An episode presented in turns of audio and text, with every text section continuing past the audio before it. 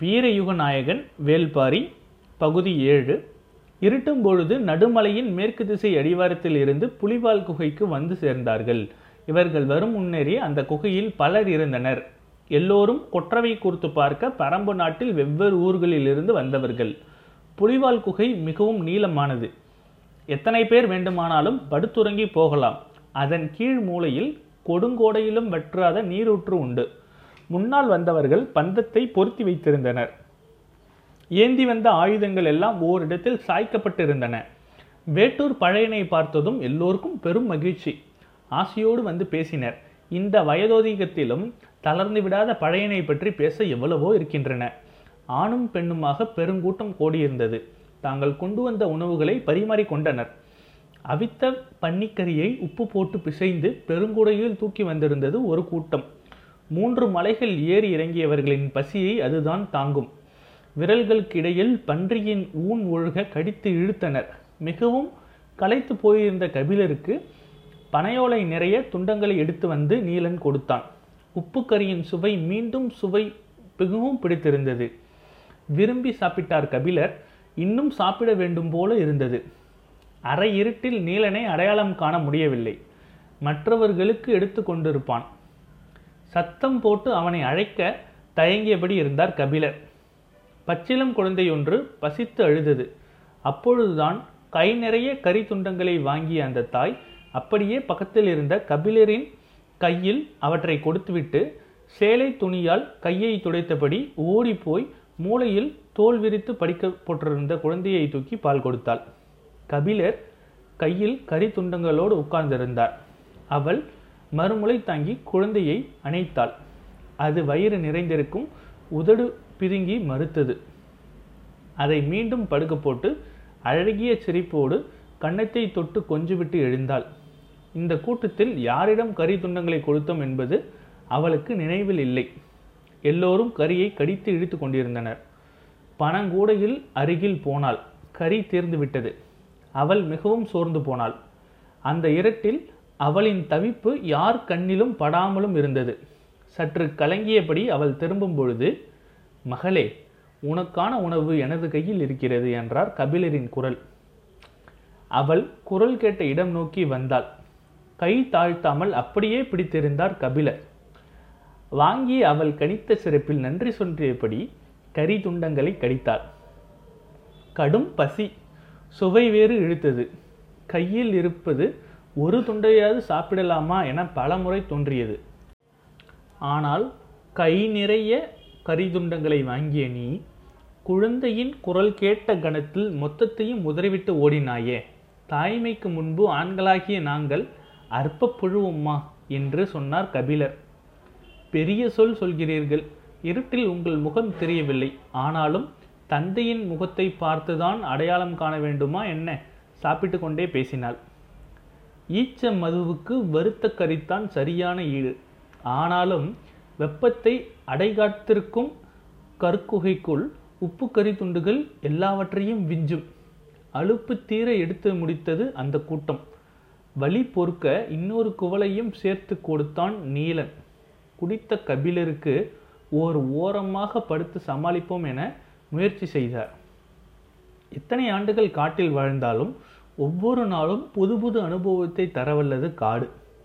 அன்றைய அனுபவத்தில் கதை காக்கா விருச்சியை பற்றித்தான் இருந்தது. இளம் வயது எந்த விலங்கையும் வீழ்த்தும் துணிவோடு வேல்கம்பை தூக்கி நிற்கும் வயோதிகம் எவ்வளவு கொடும் விலங்கிடமிருந்து எளிதில் தப்பிக்கும் வித்தையை கக்கத்தில் வைத்து காத்திருக்கும் பழையனின் கம்பு கூட்டிற்குள் அவன் மரணத்தை வென்ற பல கதைகள் இடுக்கி கிடந்தன. அதில் இன்னொன்றாக இன்றைய கதை சேர்ந்து கொண்டது. கபிலர் தூக்கமின்றி எழுந்து உட்கார்ந்தார். தாகம் எடுத்தது சுனையை நோக்கி போகலாம் இணைந்து நினைத்து எழுந்தார். அதை பார்த்த நீலன் உடனே வந்து அவரை அழைத்து சென்றான். மடிப்பு பாறைகள் கால்களை கவனமாக தூக்கி வையுங்கள் என்றான். அவர் பதிலேதும் சொல்லாமல் தலையாட்டியபடி வலது கையை மெல்ல உயர்த்தி நீலனின் தோள்பட்டையை பிடித்தார்.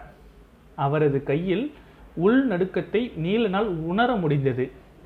பந்த வெளிச்சத்தை விலக்கி நீரின் சத்தத்தை நோக்கி அவர்கள் நடந்தனர். நாங்கள் உங்களை எதிர்பாராமல் கீழே தள்ளியதால் உடல் முழுவதும் காயம் ஏற்பட்டுவிட்டது. என்னை மணியுங்கள் என்றால் நீரன். எனது உயிரை காப்பாற்றிய உனக்கு நான் அல்லவா நன்றி சொல்ல வேண்டும்? என்றார் கபிலர். உங்களின் உயிருக்கு எந்தவித ஆபத்தும் ஏற்பட்டிருக்காது என்று நீலன் சொல்லி கொண்டிருக்கும் போது குறுக்கிட்ட கபிலர் முதலில் அது என்னைத்தான் நேர்கொண்டு பார்த்தது. நீலன் அதிர்ச்சி அடைந்தான் அதை நீங்கள் பார்த்தீர்களா? ஆம் கரு வேங்கை போல மரக்கொப்புகளில் தாவி உட்காரும் ஏதோ ஒரு விலங்கு என்று தான் நினைத்தேன். இறக்கைகளை விரித்த பிறகுதான் அது பறவை என புரிந்தது. நீ என்னை கீழே தள்ளிய பொழுதுதான் நம்மை கடந்து போன பருந்தை அது அடித்தது. பழையன் முன்னால் இருந்ததை பார்த்தார். வந்தது ஒன்று அல்ல இரண்டு. நீலன் நடுக்கமுற்றான். எங்களின் கண்களுக்கு மட்டும் அது எப்படி தெரியாமல் போனது? அதை பற்றி நீங்கள் அறிந்திருந்தால் அதனிடமிருந்து தப்பிக்கவே முதலில் முயன்றீர்கள். நீங்கள் பதுங்க இடம் தேடி பாய்ந்தபோது என்ன நடக்கிறது என்று தெரியாமல் நிறைந்து கொண்டிருந்த நான் அன்னார்ந்து பார்த்து அதை கண்டறிந்தேன். இவையெல்லாம் அறியாமை ஏற்படுத்தி கொடுக்கும் வாய்ப்புகள் அறிந்தவர்களுக்கு கிடைக்காது. நீலனுக்கு அவர் சொல்வது புரியவில்லை. விளக்கமாக கேட்பதற்குள் நீரூற்றை அடைந்தனர். கபிலர் குனிந்து இரு கைகளாலும் நீரை அள்ளினார். நீரின் குளிர்ச்சி உடல் முழுவதும் பரவியது. நீலன் முகத்தால் நீரை அடித்து மயக்கம் கலைத்தான். ஆதிமலையின் வடமேற்கு மூலை மிகவும் செங்குத்தான பாறைகளும் அடர்ந்த மரங்களும் நிறைந்திருந்த பகுதி அது. ஆலிக்காடு என்று நாங்கள் சொல்வோம். அங்கே இரு கடவுகள் உண்டு. ஆதிகால மாந்தர்கள் அவற்றை பயன்படுத்தினார்களாம். அந்த கூத்து பாறைகளுக்கு இடையேதான் காக்கா விருச்சிகள் தங்குவாக சொல்வார்கள். அந்த திசையில் மலையை விட்டு மிக தள்ளி குட்டநாடு எல்லை துணங்குகிறது என்றான் நீலன். காக்கா விரிச்சி பற்றி நீண்ட காலமாக மலைமக்கள் அறிவார்களா என்று கேட்டார் கபிலர். ஆதி காலத்திலிருந்தே அதை பற்றிய கதைகள் உண்டு. ஆனால் அதை பார்த்தவர்கள் மிக சிலரே. இப்பொழுது பரம்பு நாட்டில் உயிரோடு இருப்பவர்கள் அதை பார்த்தவர்கள் பத்து பேர் தான் இருக்கும். இப்படி ஒரு பறவையை பற்றி சமவலையில் வாழும் மக்களுக்கு எதுவும் தெரியவில்லையே. நாடியெல்லாம் சுற்றும் எனக்கே இன்றுதான் இப்படி ஒரு பறவை இருப்பதே தெரியும். காட்டில் நமக்கு தெரியாதவை எத்தனையோ உண்டு. நாம் ஆச்சரியப்பட ஆரம்பித்தால் அதற்கு எல்லையே கிடையாது. பேசியபடியே குகைக்குள் நுழைந்தனர். சிறிது நேரத்தில் கபிலர் படுக்க போனார். உடல் எங்கும் வலி திரண்டிருந்தது. எந்த பக்கம் திரும்பி படுத்தாலும் வலித்தது. வேறு வரியின்றி சமாளித்து கொண்டு படுத்தார். வேட்டூர் கூட்டத்தோடு வந்திருக்கும் புதிய மனிதரை பற்றி நல்லுறவுகளின் பேச்சு தொடங்கியது. எழுத்துக்கற்ற புலவர் என்று சொன்னார். பாரியை பார்க்க வேண்டுமாம். அழைத்து வருகிறோம் என்றார் பழையன் அப்பொழுதுதான் ஆழ்ந்த உறக்கத்திற்கு போன கபிலருக்கு தன்னை பற்றி பேசுவது காதில் அறகுறையாக கேட்டது. தொலைவில் படுத்து கிடந்த இன்னொருவர் கேட்டார் கேள்வி காதில் சரியாக விழவில்லை. அதற்கு பழையன் பதில் சொன்னார் ஒற்றனுக்கு உரிய திறன் எதுவும் அவரிடம் இல்லை. கபிலருக்கு கேள்வி விளங்கியது அப்படி நம்ப வைப்பதுதானே சிறந்த ஒற்றனின் தகுதி? என்றது இன்னொரு குரல் பழையனின் பேச்சை மடக்கி பேசுவது யார் என குரல் வந்த திசையை எல்லோரும் பார்த்தனர். இருட்டுக்குள் இருந்த அந்த மனிதனை மற்றவர்கள் பார்த்து அறியும் முன் குரல் கேட்டே பழையன் கேட்டார் வந்திருப்பது கூழையனா? கிழவா கண்ணும் காதும் அப்படியே இருக்குடா உனக்கு. அருகில் வந்து பழையனை கட்டி அணைத்தான் பரம்பு நாட்டு தென்பகுதி எல்லை காவலன் கூழையன். உயரத்தில் மிக குள்ளனாக இருந்தாலும் வீரத்திலும் பலத்திலும் யாராலும் மிஞ்ச முடியாது என பெயர் எடுத்தவன்.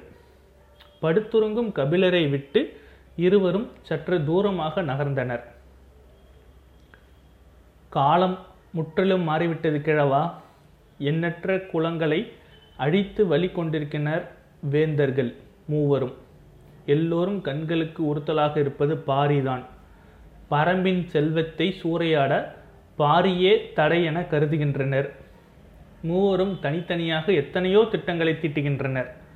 ஒற்றர் படை இல்லாத நம் காதுக்கே இவ்வளவு செய்தி வந்து சேர்க்கின்றன. அப்படி என்றால் எவ்வளவு திட்டங்களை திட்டப்பட்டுகின்றன என்பதை எண்ணிப்பார். ஆகட்டும் அவர்கள் என்ன திட்டம் தீட்டினாலும் நம்மை ஒன்றும் செய்ய முடியாது.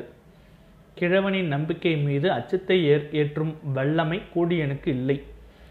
ஆனாலும் கால மாற்றத்தை பழையனுக்கு உணர்த்த வேண்டும் என்று விரும்பினான். உங்களின் காலம் அல்ல இது. சேரனின் மிளகை பின்தில்லி வணிகத்தில் முன்னேறி கொண்டிருக்கின்றன கொற்கை முத்துக்கள். யவன வணிகத்தில் தனக்கு இருக்கும் உடல் இடத்தை தக்க வைக்கவே உதயஞ்சேரல் எதையும் செய்வான். மிளகுச் செடி தழைத்து செழிக்கும் எண்ணற்ற குன்றுகள் நம்மிடம் உண்டு. அது மட்டுமல்ல ஏற்கனவே பரம்பு நாட்டிடம் அடைந்த தோல்விக்கு பழிவாக வேண்டும் என வெறியோடு இருக்கிறான். இது பற்றி பாரியிடம் பேசிவிட்டு தான் திரும்புகிறேன். என்ன சொல்கிறாய்? நீ கொற்றவை கூத்தில் பங்கெடுக்கவில்லையா? இல்லை கிழவா எல்லைக்கு திரும்ப வேண்டும். கொற்றவை கூத்தில் பங்கெடுக்காமல் திரும்பும் அளவிற்கு நிலை மோசமாக உள்ளதா? நீங்கள் நம்ப மாட்டீர்கள். ஆனால் உண்மைதான். கிழவன் குறுக்குறுவென குழையனை பார்த்தான். எதை வைத்து சொல்கிறாய்? எல்லைப்புற ஊர்களில் புதிய மனிதர்கள் நடமாடுகின்றனர். நாம் அறியாத வேட்டை நாய்கள் காடுகளுக்குள் அலைகின்றன. பள்ளத்தூருக்கு வரும் உப்பு வணிகர் முன்பு போல் உடனுக்குடன் புறப்படுவதில்லை. தேவைக்கு அதிகமாக தங்கிவிட்டு போகின்றனர். பரம்பு நாட்டிற்கு வந்த எந்த ஒரு பாணர் குழுவும் கடந்த ஆண்டில் ஒரு முறை கூட வரும் வழியில் உள்ள முல்லை நில காடுகளில் கொள்ளையர்களிடம் அகப்படவில்லை. இவையெல்லாம் நமது ஐயத்தை வலுப்படுத்தவே செய்கின்றன. கொள்ளையர்களிடம் சிக்காமல் இருப்பதற்கும் இது இதற்கும் என்ன தொடர்பு இருக்கிறது? காடுகளில் வேந்தர்களில் படைகள் நிலை கொண்டுள்ளன என பொருள். படைகள் இருக்கும் காடுகளில் கொள்ளையர்கள் இருக்க மாட்டார்கள் அல்லவா? நம்மை பலரும் நெருங்கியுள்ளனர். வழக்கத்திற்கு அதிகமாக இந்த ஆண்டு அதிக விருந்தினர்கள் வந்துள்ளனர். போருக்கு முன்னர் விருந்தினர்களின் எண்ணிக்கை பெருகும் எனது கேள்விப்பட்டதில்லையா? அதற்காக விருந்தினரை எல்லாம் சந்தேகப்பட முடியுமா? சந்தேகப்பட முடியாது ஆனால் கண்டறிய முடியும். அதற்காக எந்த முயற்சியும் செய்யாமல் தான் நீங்கள் இவரை அழைத்து கொண்டு போகிறீர்கள். என்ன செய்திருக்க வேண்டும்? பாணருக்கு தான் வறுமை காரணமாக பரிசல் பெற வேண்டிய தேவை இருக்கிறது. புலவனுக்கு இங்கு என்ன வேலை? எழுத்து கற்றவனுக்கு உதவத்தான் மூவேந்தர்களும் போட்டி போட்டுகின்றனரே. அவர்களிடம் கிடைக்காதது பொன்னா பொருளா? அப்படி இருக்க இவ்வளவு கடினமான ஒரு மலை பயணத்தை செய்ய வேண்டிய தேவை என்ன? இவை எல்லாவற்றையும் பற்றி நீங்கள் அவரிடம் பேசாமல் இருந்திருக்கலாம். ஆனால் தனித்த தேரில் வந்து இறங்கி காற்றுக்குள் நுழைந்திருக்கிறார். இறக்குவிட்டு போனது யாருடைய தேர்? தேரில் வந்தும் இறங்கும் அளவிற்கு வளம் கொண்டவன் காட்டின் கொடுமையை அனுபவிப்பது எதனால்? பழையனின் கண்கள் நீலனை தேடின. அவன் கூழையனுக்கு பின்னால் நின்று கொண்டிருந்தான். ஆகட்டும் நாளை காலையில் அவரிடம் பேச்சு கொடுத்து பார்க்கிறேன் என்றார் பழையன். கூழையனின் முகத்தில் சிரிப்பு படர்ந்தது. ஏன் சிரிக்கிறாய் என்று கேட்டார் பழையன். நம்பிய பிறகு ஒருவனை சந்தேகப்படுவது எளிதல்ல. அதுவும் உன்னால் உறுதியாக முடியாது. நானே காலையில் அவருடன் போகிறேன். உங்களோடு அனுப்பி வைப்பதா? என்னோடு அழைத்து செல்வதாக என்பதை அவர் அளிக்கும் பதில்கள் முடிவு செய்யட்டும் என்றார் கூழையன். பழையனும் நீலனும் அதற்கு பிறகு பேசிக்கொள்ளவில்லை. நீலன் திசைக்காவல் வீரன். கூடியனின் உத்தரவுக்கு கட்டுப்பட்டவன். நிச்சயமாக அவனுக்கு அதிகமான வசவு கிடைத்திருக்கும் என்பது பழையனுக்கே தெரியும். வீரர்களின் கட்டளை ஒழுங்குகளில் பழையனுக்கு எப்பொழுதும் நம்பிக்கை இல்லை. ஒரு மனிதனின் முகத்தையும் சொல்லையும் பார்த்து கணிக்க முடியாதது எதுவும் இல்லை என்று நம்புகிறவர் பழையன். காடு மிகவும் தூய்மையான இடம் மட்டுமல்ல மனித இதயத்திற்கும் மிக நெருக்கமான இடமும் கூட. ஒருவனுக்குள் இருக்கும் உண்மைகளை எளிதில் உதிர்க்க செய்யும் ஆற்றல் காட்டிற்கு உண்டு. காட்டினூடே பயணப்படும் ஒருவனால் கபடத்தனத்தை மறைத்து இவ்வளவு தொலைவு எடுத்து வர முடியாது. இதை உணர முடியும் அளவுக்கு கூழையனை பதற்றம் தொற்றியுள்ளது. காலையில் என்னதான் நடக்கிறது பார்ப்போம் என்ற முடிவோடு தலை சாய்த்தான் பழையன். காலையில் பறவைகள் ஒளியால் காடு நிரம்பி இருந்தது. கபிலரின் தூக்கம் கலைந்தது. உடல் முறுக்கி எழுந்தார். முடிச்சுக்கள் பிரிவதைப் போல தசைநார்கள் பிரிந்து அவிழ்ந்தன. வலி இலக்குவாகிறதா விட்டு பிடிக்கிறதா என தெரியவில்லை. இரவு முழுவதும் கேட்டுக்கொண்டிருந்த பேச்சு சத்தம் எதுவும் இப்பொழுதும் இல்லை. மெல்ல கண்கள் விழித்து பார்த்தார். குகைக்குள்ளே யாரும் இருப்பது போல் தெரியவில்லை. அதிகாலையிலேயோ எழுந்து போய்விட்டனரா? மற்றவர்கள் போயிருந்தாலும் அழைத்து செல்ல நீல நிற்பானே எங்கே அவனை காணோம் என்று நினைத்தபடி எழுந்து உட்கார்ந்தார் குகை முகப்பில் வழியே சூரிய ஒளி வந்து கொண்டிருந்தது. அப்பொழுது ஓரத்தில் இருந்து பாறையின் மீது ஒருவர் உட்கார்ந்திருப்பது தெரிந்தது. கண்களை கசங்கிக் கொண்டிருந்து பார்த்தார் கபிலர். முகம் தெரியவில்லை. நெடு உயரம் திரண்டு விரிந்திருந்த தோள்கள் உடல் அமைப்பின் கம்பீரத்தை சொல்லின. கபிலர் எழுந்து விட்டதை பார்த்த அந்த மனிதர் முன்னோக்கி நடந்து வந்தார். முழு சூரியனையும் அவரது முருகு அடைத்திருக்க பின்புறம் இருந்து சூரிய ஒளி பீச்சுபடி கொண்டிருந்தது. தோள்பட்டையில் விழுந்து சுருண்டிருக்கும் தலைமுடியின் வழியே பாய்ந்தோடிரும் ஒளி மேல் படர கபிலர் கையூன்றி எழுந்தார். மஞ்சள் ஒளியால் கண்கள் கூசின. ஆனாலும் காட்சியின் அபூர்வம் அவரை இமை கொட்டாமல் பார்க்க வைத்தது. குகைக்கு முன்புறம் இருந்த மலை சரிப்பில் மொத்த கூட்டமும் நின்று கொண்டிருப்பது அரைகுறையாக தெரிந்தது. எட்டி பார்க்கும் பொழுதுதான் முன் நகர்த்தி வருபவரின் குரல் குகையெங்கும் ஒலித்தது. முதல் நாளே கால் தசை பிறண்டு விட்டது நாக்கரத்தான் புல் உடலெங்கும் கீறியுள்ளன. காக்கா விரிச்சி நிலைக்குலைய வைத்துள்ளது. நீலன் எதிர்பாராமல் தூக்கி அடித்திருக்கிறான். எவ்வளவு தாக்குதல்களையும் வலிகளையும் தாங்கியபடி விடாமல் மலையில் கடந்து வந்தீர்களே இனியாவது உங்களை எனது தோளில் தூக்கி செல்ல அனுமதிப்பீர்களா திகைப்பில் இருந்து மீளாத கபிலர் நெருங்கி வரும் அந்த மாமனிதை பார்த்து கேட்டார் நீங்கள் யார்? வேல் பாரி பாரி வருவான்.